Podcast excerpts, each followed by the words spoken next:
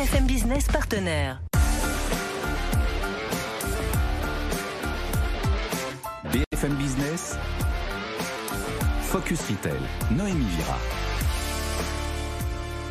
Bonjour à tous, je suis ravie d'être avec vous pour répondre à cette question. Le body positive fait-il vendre? C'est le thème de notre émission. Alors le combat de ce mouvement, c'est l'acceptation de soi, de son corps. Comment est né ce qu'on appelle le body positive Notre experte Deltavia vous dira tout.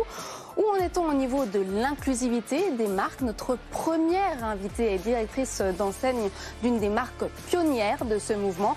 On l'accueille tout de suite. Vous êtes sur BFM Business. Soyez les bienvenus. Focus Retail, l'interview.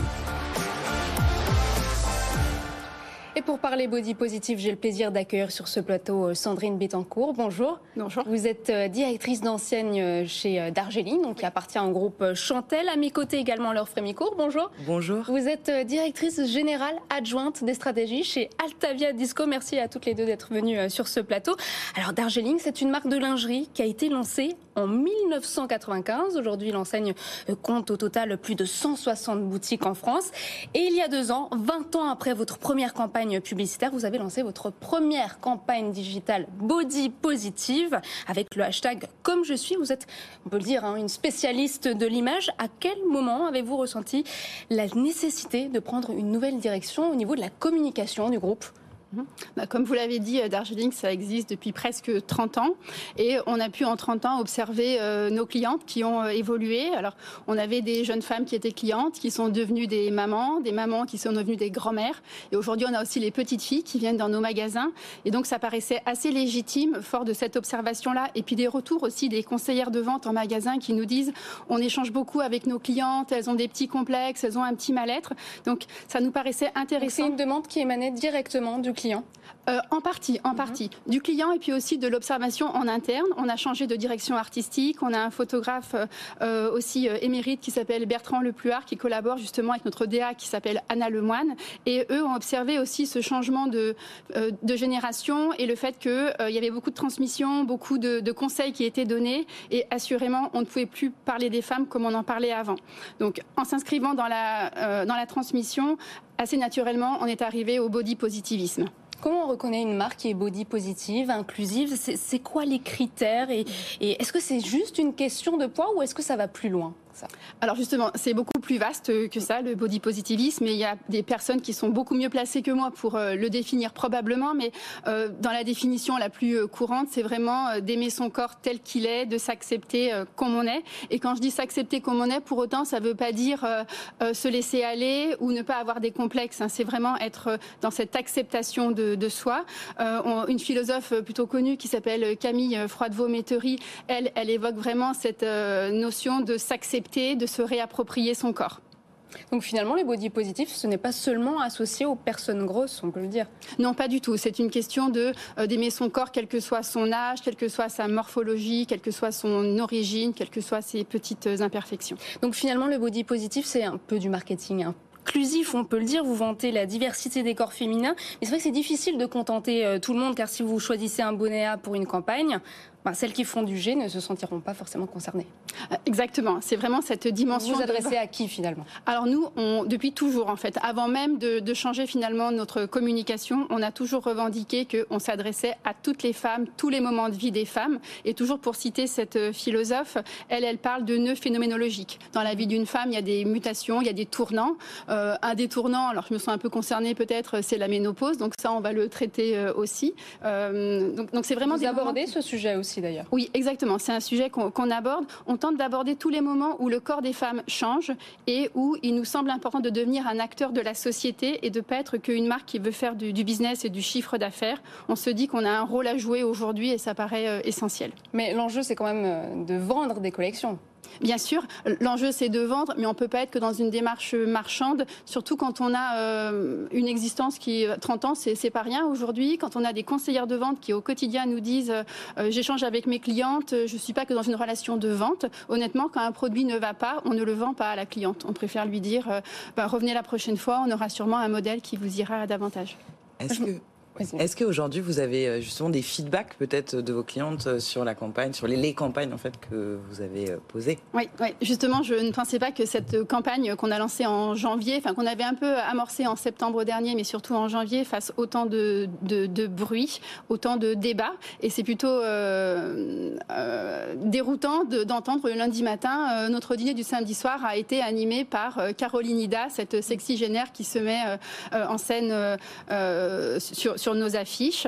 Euh, c'est ce qu'on appelle une mannequin silver, c'est ça? C'est une mannequin silver, effectivement, qui elle-même est militante. Hein. Je l'ai appelée peu de temps après la campagne en lui disant Caroline, attention, on a des retours extrêmement positifs, mais des retours un peu plus piquants parfois, avec des clientes, surtout les jeunes, qui sont arrivés chez nous en disant euh, c'est super, on vous soutient, qui ont fait bouger un peu les lignes auprès de leurs aînés en disant mais maman, euh, ouvre-toi un petit peu, quoi. Le monde change, la manière de représenter, d'incarner la femme, elle change. Donc nous aussi, il faut y aller. Et on a eu d'autres personnes qui ont soit écrit, soit pousser la porte de nos boutiques en disant ça suffit, assez. Et une phrase qui m'avait moi un peu meurtri, c'est une cliente qui nous a écrit en disant je suis un ton moi-même, je n'ai pas besoin de voir de ton en photo. Et typiquement, c'est pour ce ah type de remarques qui sont très dures que euh, on peut essayer au moins de faire euh, changer les regards. D'accord, vous faites tout type de, de campagne publicitaire, alors que ce soit body positive, mais aussi euh, des mannequins plus minces. Oui, enfin, être body positive, encore une fois, c'est pas que traiter des femmes rondes ou des femmes âgées. Il y a aussi des femmes très minces qui peuvent avoir leurs petits complexes. Et donc, on est vraiment là pour euh, embrasser le plus large possible et le plus honnêtement possible. Donc, il y a des, des, petits bonnets A qui sont chez nous. Il y a des bonnets H plus plantureux qui sont également euh, accueillis chez nous. Mais qu'est-ce qui fait le plus vendre finalement? En termes d'image, vous voulez dire? En termes d'image. Euh, Est-ce qu'on ne préfère pas se comparer à une femme qui finalement a un corps parfait? Oui, c'est un débat de tous les jours en, interne. Nous, on a fait le choix de rester authentique avec cette manière d'incarner les femmes aujourd'hui, mais assurément, le rêve, ça participe aussi de, du monde de la lingerie. Et probablement que parfois un peu plus de rêve peut aider à plus vendre. Mais c'est pas la ligne que nous on a retenue. Parce que c'est vrai qu'on peut se retrouver à vouloir se mesurer à, une autre personne ce qui crée des complexes et ce qui nous pousse aussi à acheter. Parce que si on n'avait pas de complexe, ben on n'aurait peut-être pas envie d'acheter, non? Oui, peut-être. C'est un sujet euh, complexe. Et encore une fois, enfin, je, je, ferai référence à cette philosophe euh, Camille Froidevaux-Métairie qui, qui, en parlerait euh, largement mieux que moi si elle était ici. Mais elle a vraiment, elle nous invite vraiment aussi à se, à ne plus être enfermé dans notre corporité, à ne plus être simplement un, corps et à, s'accepter, à s'assumer. Donc peut-être qu'on peut continuer à vouloir vendre en, en, en ayant encore un diktat vers les femmes, mais peut-être que c'est une période révolue. Je pense que ce qui est intéressant, c'est quand même que la marque se pose la question de son rôle au niveau social pour faire changer les perceptions, faire changer la, société. Et, j'ai l'impression, et on en parlait à l'instant, mais que ça participe à créer une communauté de clientes, une communauté de fans de la marque euh, qui, qui participe sans doute à euh, aussi propulser la marque vers l'avenir et, à, et à, oui, à continuer de la développer. Quoi. Oui, euh, là vous parlez de marque dans l'avenir. Euh, Darjeeling, ça appartient à un groupe familial. Chantel, vous l'aviez déjà dit, et depuis 150 ans déjà, ils accompagnent les femmes. Donc nous, on a un sens du temps long. on n'est pas dans le, dans le coup, dans le one-shot. Et donc on a le temps de, de, cheminer. Il y a une phrase qui est en anglais et qu'on n'a pas utilisée pour la campagne, mais que j'aime bien. Enfin, quelques mots qui sont design to last, design to act. Ça peut avoir deux niveaux de lecture. Pour moi, il y a le produit hein, qui est designé, conçu pour durer dans le temps parce qu'il est de qualité. Euh, il est conçu pour agir sur le corps des femmes. Et il y a également une dimension de marque. On est une marque qui est là pour durer to last, et on est une marque aussi qui est là pour agir. Donc il y a vraiment cette euh, duplicité du, discours qui est intéressant. Et pour répondre vraiment à votre question sur les clientes, oui, on a des clientes qui nous ont dit euh, j'aime Darjeeling parce que le bien-aller est au rendez-vous, et aujourd'hui je vous aime encore plus parce que vous avez pris position dans la société. Est-ce que vous trouvez qu'on est en avance en France sur, ce, sur ces sujets ou est-ce qu'on est en retard? Euh, Je n'ai pas tous les éléments pour pouvoir le dire, mais je pense qu'on n'est pas très en avance quand même. Oui, je partage. non, je pense que euh, justement, Darjeeling fait pour la France partie des marques qui sont plutôt précurseuses et qui se positionnent en tout cas vraiment sur le sujet alors que on va dire la France où il y a l'image de la française en plus à l'international etc l'héritage culturel tend plutôt à rendre ce discours plus difficile d'émergence, on va dire. Merci beaucoup Laure pour, pour ces commentaires. Vous restez avec nous. Merci Sandrine Bettencourt. Je rappelle que vous êtes directrice d'enseigne chez Darjeeling, donc qui appartient au groupe Chantel. On passe tout de suite au journal du retail. Focus Retail, le journal du retail. Bonjour Eva, c'est la Fashion Week euh, cette semaine. Alors, je vous avoue qu'on vous jalouse un peu avec l'or. Vous vous êtes euh, rendu au défilé de la maison Messica. C'est la deuxième fois que la maison, la haute joaillerie défile à Paris. Oui, en effet, la marque a défilé euh, jeudi soir au cœur du 9e arrondissement de Paris.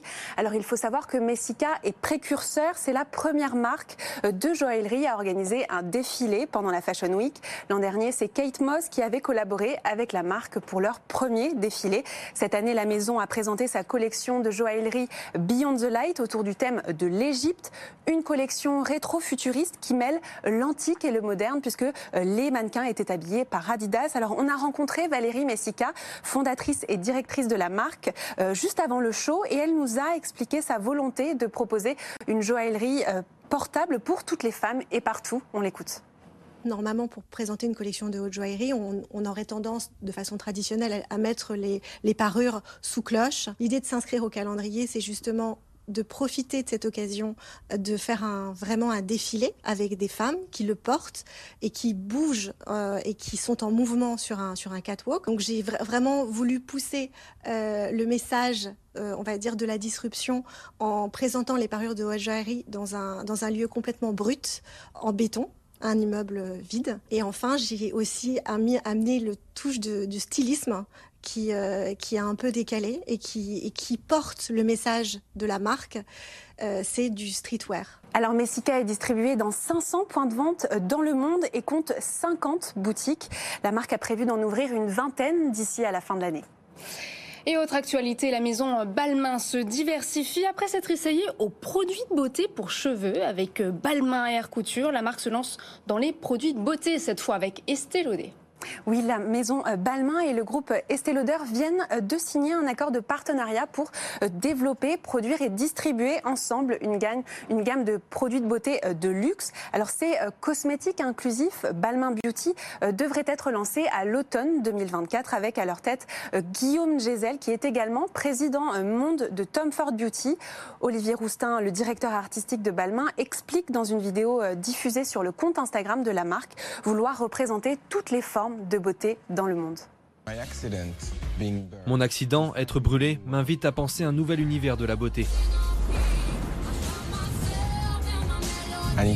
Je dois affronter mes peurs pour me sentir libre, confiant.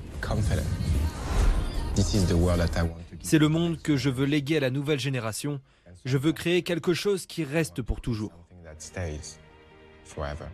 Estée Lauder n'en est pas à son premier coup d'essai. En 2005, le groupe dont le capital s'élève à 100 milliards de dollars euh, s'est associé à Tom Ford Beauty. Depuis cet été, il serait en négociation pour acheter Tom Ford, une vente qui s'élèverait à 3 milliards de dollars. Et on reste dans le luxe avec Armani, sa ligne de beauté mise sur le gaming avec Fortnite. Oui, pour promouvoir son nouveau parfum masculin euh, Code, la marque s'est lancée cette semaine sur le Web 3 avec un nouveau jeu Fortnite intitulé Rewrite the Code. Alors ce jeu s'inscrit dans le prolongement de la campagne du parfum.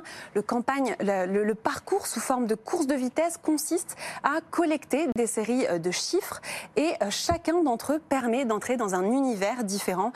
L'objectif ici, c'est d'attirer la jeune génération, la génération Z, qui est âgée de 18 à 24 ans et qui est largement présente sur Fortnite. Euh, il s'agit de leur proposer une expérience immersive qui sera également reprise sur les réseaux sociaux, notamment sur TikTok, Twitch et YouTube. Merci Eva, on vous retrouve euh, la semaine prochaine. Et vous, Laure, est-ce que vous étiez à la Fashion Week de Paris? Malheureusement pas. J'aurais bien aimé. C'est pas terminé, hein. vous pouvez toujours y aller. Tout à fait. Bon, on passe tout de suite au focus. On va parler de body positive. Focus Retail, le focus. Amorcé il y a une dizaine d'années, le mouvement body positive prend de l'ampleur, loin des standards de la mode, de la pub, qui plébiscite encore souvent la minceur, voire même la maigreur. On en parle avec vous, Laure Frémicourt. Vous êtes euh, directrice euh, générale adjointe des stratégies chez Altavia euh, Disco. Alors expliquez-nous, revenons tout d'abord à l'origine du body posi. Comment est né ce mouvement? En fait, ce mouvement, on le fait souvent remonter à la fin des années 90, mais pour être vraiment réel, il faut remonter plutôt à la fin des années 60 aux États-Unis avec un mouvement qui s'appelait le Fat Acceptance Movement et qui est vraiment dans cette logique de, euh, en gros, combattre l'invisibilisation dont les personnes hors normes étaient victimes. Euh, il s'est euh, développé notamment à la fin des années 90, là encore aux US, et puis il s'est importé, on va dire, un peu partout au cours des années 2000, on va dire. Donc les Américains précurseurs, qui sont les gourous de ce mouvement Existe-t-il des marques pionnières? Oui, on peut parler euh, comme marque pionnière, même si euh, au début on ne parlait d'ailleurs pas de body positivisme, mais euh, de Dove, qui en fait en 2004 a lancé sa première campagne for real beauty, donc pour des vraies beautés, et qui mettait en avant des corps qu'on ne voyait pas dans la publicité, c'est-à-dire plus vieux, des corps aussi plus généreux. Et, et, grosso modo, ce qui est intéressant, c'est qu'on peut se dire que aujourd'hui on est quasiment à 20 ans de cette première campagne et que, et que Dove va continuer à aller dans cette direction et que son euh, chiffre d'affaires a triplé avec cette campagne. Exactement. Donc on peut se dire qu'en tout cas sur le long terme, à l'époque on avait dit est-ce que vraiment ça va payer, etc. Sur le long terme, ça a payé et on peut le voir, la marque est, est toujours là et ancrée dans, dans les cultures et les mœurs. Est-ce qu'il y a des marques qui sont en retard, qui ne jouent pas le jeu? On va dire que, en tout cas, le sujet euh, a mis du temps à percer. Il est arrivé euh, doucement. D'abord chez les marques de beauté et notamment euh, anglo-saxonnes, par exemple Revlon, qui est une des marques assez vite communiquées là-dessus. Des marques de sport ont pris aussi le relais, comme Nike ou Adidas. Nike avait fait une campagne un peu emblématique qui s'appelait Find Your Greatness. et puis Aujourd'hui, on peut voir que même des marques comme L'Oréal Paris, on va dire, ont pu faire des campagnes avec Isolt. Bon, on, peut s'imaginer que, euh, leur volonté est peut-être plus marchande, puisqu'ils sont aussi euh, de l'autre côté un peu défendeurs, on va dire, d'une beauté normée. Et ce mouvement body positive, il triomphe surtout sur les réseaux sociaux. C'est là qu'on le voit vraiment. Exactement. En fait, ce qui est intéressant, c'est qu'il y a une ambivalence entre ce mouvement et les réseaux sociaux. D'un côté, euh, on le sait, les réseaux sociaux, c'est un endroit où, l'image de soi et le pression sociale, en fait, sur l'image de soi est très forte. Donc, a priori, pas très body positive. Mais à l'inverse, c'est là qu'on émerger des, voix, des corps différents. Euh, on peut penser à, l'autrice et humoriste australienne Céleste Barber. On peut penser aussi à, des mannequins Ashley Graham, bien sûr. Ashley Graham, ou euh, en France à des influenceuses comme Coucou les Girls, qui soit défendent ce mouvement du positivisme, ou en tout cas euh, proposent et, affirment des corps différents et, et qui ne sont pas en fait, on va dire, dans la norme classique. Merci beaucoup, Laure. Vous restez avec nous. On accueille tout de suite notre invité de la start-up de la semaine. Focus Retail, le pitch. Notre start-up de la semaine est aussi engagée dans la mode inclusive, la mode responsable. Céline Bosquet, bonjour. Bonjour. Vous êtes euh, fondatrice de CQFD, donc une maison de luxe française. Et toujours à mes côtés est notre experte, Laure Frémicourt. Bonjour. Céline Bosquet, CQFD, pourquoi ce nom et quel est l'ADN de la marque? Alors déjà, c'est un peu particulier pour moi euh, d'être ici parce que euh, j'ai toujours eu envie d'entreprendre, mais c'est sur ce plateau que mon envie euh, d'entreprendre est devenue irrésistible. Comme vous, j'ai eu la chance d'interviewer des entrepreneurs inspirants et inspirantes et j'ai eu envie de changer les choses. Et vous êtes une spécialiste du retail, on peut le dire. Voilà, non, peut-être pas spécialiste, mais en tout cas, ça m'a vraiment donné envie de me lancer et de changer les choses parce que je pense que même à notre petite échelle, on a un rôle à jouer et CQFD est vraiment né d'une quête de sens. Voilà, moi je voulais euh, redonner euh, du sens à un secteur euh, qui n'en a plus beaucoup, le textile. Donc c'est très compliqué, j'ai beaucoup travaillé, j'ai vraiment cherché pendant un an, j'ai envisagé en fait ce nouveau projet comme une enquête, je l'ai mené comme une enquête, j'ai cherché les meilleurs ateliers, j'ai cherché les meilleurs fournisseurs. Et j'ai surtout cherché à identifier les problèmes qu'il y avait dans, le, dans la mode. Et justement, où sont fabriqués ces produits? Quelles sont les matières utilisées? Alors nous, enfin en tout cas chez CQFD, euh, on fabrique en circuit court, c'est-à-dire que, alors je privilégie la France, mais la mode doit être raisonnée, c'est-à-dire qu'on ne peut pas tout faire bien, il ne faut pas euh, se voiler la face. on fait une mode raisonnée, c'est-à-dire que tout ce que je vais pouvoir faire en France, je le fais en France parce qu'on a un savoir-faire exceptionnel, qu'on doit le conserver et surtout on doit le développer. Donc il faut vraiment agir pour la, pour la relocalisation.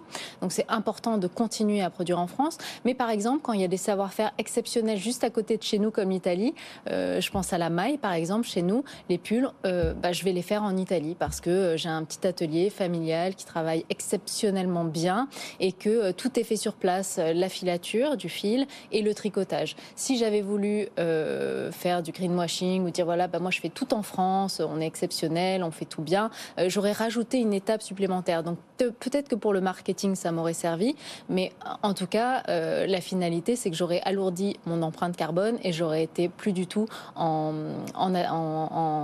cohérence avec, en adéquation avec mes valeurs. Alors la précommande, c'est votre business model, on peut le dire en, quoi c'est un atout pour une marque qui vient de se lancer? Parce qu'aujourd'hui, vous êtes encore une DNVB, donc une euh, Digital Native Vertical Brand, donc c'est une marque qui est uniquement lancée euh, en ligne. Oui, bah justement, c'est très compliqué, mais la précommande, ça change tout. Ça change tout pour le consommateur, ça change tout pour la marque et ça change tout pour la planète. Euh, pour le consommateur, on va vraiment lui donner le temps de la réflexion, on va l'inciter vraiment à réfléchir, à prendre conscience de s'il a vraiment besoin de ce produit-là. Donc on va pas du tout, on va aller à l'encontre de l'achat euh, compulsif. On va vraiment lui demander s'il en a besoin et si euh, voilà, on va aussi l'inciter à peut-être regarder la matière, la composition, la manière dont le vêtement est fabriqué. pour la marque, c'est aussi un plus parce que du coup, nous, on est, on a un BFR euh, négatif. Ce qui est Et ça vous a euh, permis de vous lancer sans devoir constituer une trésorerie pour payer les fournisseurs Exactement, exactement. Ça nous permet en fait d'encaisser l'argent avant, euh, avant pour pouvoir ensuite payer nos fournisseurs et produire le juste nombre de pièces, la juste quantité. Voilà. Et donc pour l'environnement, bah, c'est ce point-là justement qui est important, c'est-à-dire qu'on évite la surproduction, le gaspillage, les invendus. Et donc c'est un système vertueux, très vertueux. Et d'ailleurs, je comprends pas qu'aujourd'hui il n'y ait pas plus de marques qui se lance dans la précommande. Alors certes, c'est difficile à mettre en place, il faut changer nos modes de consommation, mais il est temps de le faire. Je pense que quand on voit aujourd'hui ce qui se passe euh, et les enjeux actuels, euh, il faudrait peut-être penser à changer les choses et en tout cas, euh, chacun chez soi penser à consommer différemment. Parce que justement, comment on met en avant des produits qui ne sont pas encore fabriqués? Alors on essaie de les montrer le mieux possible. Après oui, il y a tout, euh, il y a tout l'univers de la communication qui euh, pour moi est un peu nouveau, mais j'essaie d'être euh, la plus sincère possible et on essaie d'être authentique. Alors c'est difficile pour le consommateur, pour la consommatrice, parce que c'est vrai qu'il y a beaucoup de greenwashing en ce moment et que toutes les marques s'y mettent. Donc c'est difficile de démêler le vrai du faux. Moi justement pour y répondre le plus simplement possible, on a choisi le circuit court. Donc on va pas produire au Portugal, on va pas dire à la consommatrice bon bah Roberto il travaille mieux Robert. On va juste lui dire, nous, on travaille en circuit court, on travaille en France, on est totalement transparent sur le sujet. Effectivement, la qualité a un prix, c'est un peu plus cher, mais c'est beaucoup moins cher que ce que vous allez euh, trouver euh, dans une grande maison de luxe qui, elle, dépense 70% de son argent dans le marketing. Moi, j'ai pas de magasin avenue Montaigne, j'ai pas euh, d'actrice sur des 4 par 3, donc je peux me permettre de mettre l'argent dans mon produit et au final, c'est la consommatrice qui, bah, qui bénéficient de, cet investissement-là. Je crois que vous aussi, d'ailleurs, vous proposez euh, des modèles qui sont disponibles dans des tailles euh, assez euh, larges, on va dire. Est-ce que vous pouvez nous raconter les défis que ça peut représenter, et notamment, j'imagine, dans le cadre de la précommande, parce que finalement, vous n'avez pas une ambition de volume très forte dans un premier temps, en tout cas sur votre marque, et donc justement la diversité de taille par rapport au, volume, comment tout ça peut être. Alors c'est très juste ce que vous dites, c'est un gros challenge. D'ailleurs, quand j'ai dit que j'allais faire du 34 56, c'est plus sur demande, on m'a dit mon Dieu, mais tu sais pas dans, quoi tu te lances. Euh, c'est beaucoup d'investissement, notamment parce que euh, la mode est standardisée sur une taille 36. Donc à partir de la taille 42-44, on se demande pourquoi euh, ça ne va plus, mais simplement parce que quand on standardise un modèle sur une taille 36, ensuite il y a une gradation qui s'applique. Donc on va de 4 en 4, de 55, de 6 en 6, mmh. bon, tout dépend des marques. Mais finalement, le corps ne grossit pas de cette manière-là.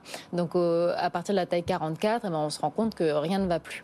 Donc c'est très coûteux pour les marques, effectivement, parce qu'il faut faire euh, plusieurs patronages pour un seul modèle. Donc ça, c'était un vrai défi, mais euh, c'était important pour moi de le faire. Euh, j'ai pas euh, avancé l'inclusivité. Je m'en sers pas comme, d'un fer de lance. C'est pour moi, ça ne doit pas être marketing. C'était vraiment une envie de pouvoir proposer euh, mes vêtements à toutes les femmes. J'ai pas envie trop d'en parler parce que pour moi, c'est totalement normal et j'ai toujours trouvé très injuste le fait de pouvoir proposer une marque désirable qu'aux femmes euh, qui font une taille 36 euh, et jusqu'à la taille 40. Merci. Merci ah. Céline Boscanet. je pourrais vous en parler des heures. En tout cas, je vous, reviendrai, je vous invite Noémie à aller sur le bah, site. c'est la vie. Euh, www.cqad.com et puis à commander euh, et à précommander vos produits. Merci Céline Bosquet. Je rappelle que vous êtes fondatrice donc de la maison de luxe CQFD. On passe aux chiffres de la semaine. Focus Retail, le chiffre de la semaine. Alors, Laure, les consommatrices préfèrent-elles voir des campagnes pubs de corps parfaits ou des silhouettes s'affranchissant des stéréotypes? Quel est votre avis à ce sujet? Euh, mon avis, c'est que les, les, mœurs ont beaucoup changé et que finalement, aujourd'hui, on s'attend à avoir une certaine diversité euh, dans la publicité. Preuve en est le chiffre justement de la semaine qui dit que 72% euh, des interrogés déclarent que montrer de la diversité dans la publicité est important. Ce chiffre date de mars 2022, c'est un chiffre France. Euh, ce chiffre, il monte même à 88% chez les 25-34 ans et à plus de 77% chez la Gen Z. Donc c'est un phénomène qu'on voit surtout auprès de la génération Z. Qu'entend-on par diversité? Euh, En effet, c'est un, un, un, phénomène qui, qui s'adresse et qui touche avant tout les plus jeunes. Pourquoi? Sans doute parce que cette génération, elle, a, elle vit dans l'individualisme, elle se revendique différente, elle se revendique euh, unique et que finalement la reconnaissance de ce caractère unique par la publicité fait partie de ses valeurs et c'est l'inclusion, l'inclusivité, c'est vraiment une, une, des valeurs cardinales, on va dire, euh, de, de cette génération. Il existe des grandes enseignes euh, qui mettent un point d'honneur à proposer justement une mode inclusive. Euh, tout à fait. En fait, cette diversité, elle peut avoir plein de visages. Cette diversité, elle peut être ethnique, elle peut être corporelle, en effet, elle peut être sur l'âge, elle peut être aussi, on va dire, sur des dimensions du handicap ou, euh, ou de l'orientation sexuelle. Par rapport à ça, on, peut voir par exemple que euh, un autre chiffre qui existe, c'est que 13% des jeunes de 18 à 30 ans ne se considèrent pas comme binaires, ou en tout cas ne se reconnaissent pas dans un genre établi. Et, ce qui est intéressant, c'est quand on voit une marque comme Don't Call Me Jennifer qui s'adresse justement aux plus jeunes générations et qui euh, propose finalement, pour partie en tout cas, des modèles justement non binaires, et ben finalement on vient s'adresser directement à cette fibre de, de cette nouvelle génération. Merci Laure Frémicourt. Je rappelle que vous êtes euh, directrice générale adjointe des stratégies chez Altavia Disco. C'est la fin de cette émission. Vous pourrez la retrouver sur l'application et le site BFM Business. Quant à moi, je vous retrouve la semaine prochaine, même heure, même endroit. À très vite. Focus Retail, la distribution de demain s'invente aujourd'hui.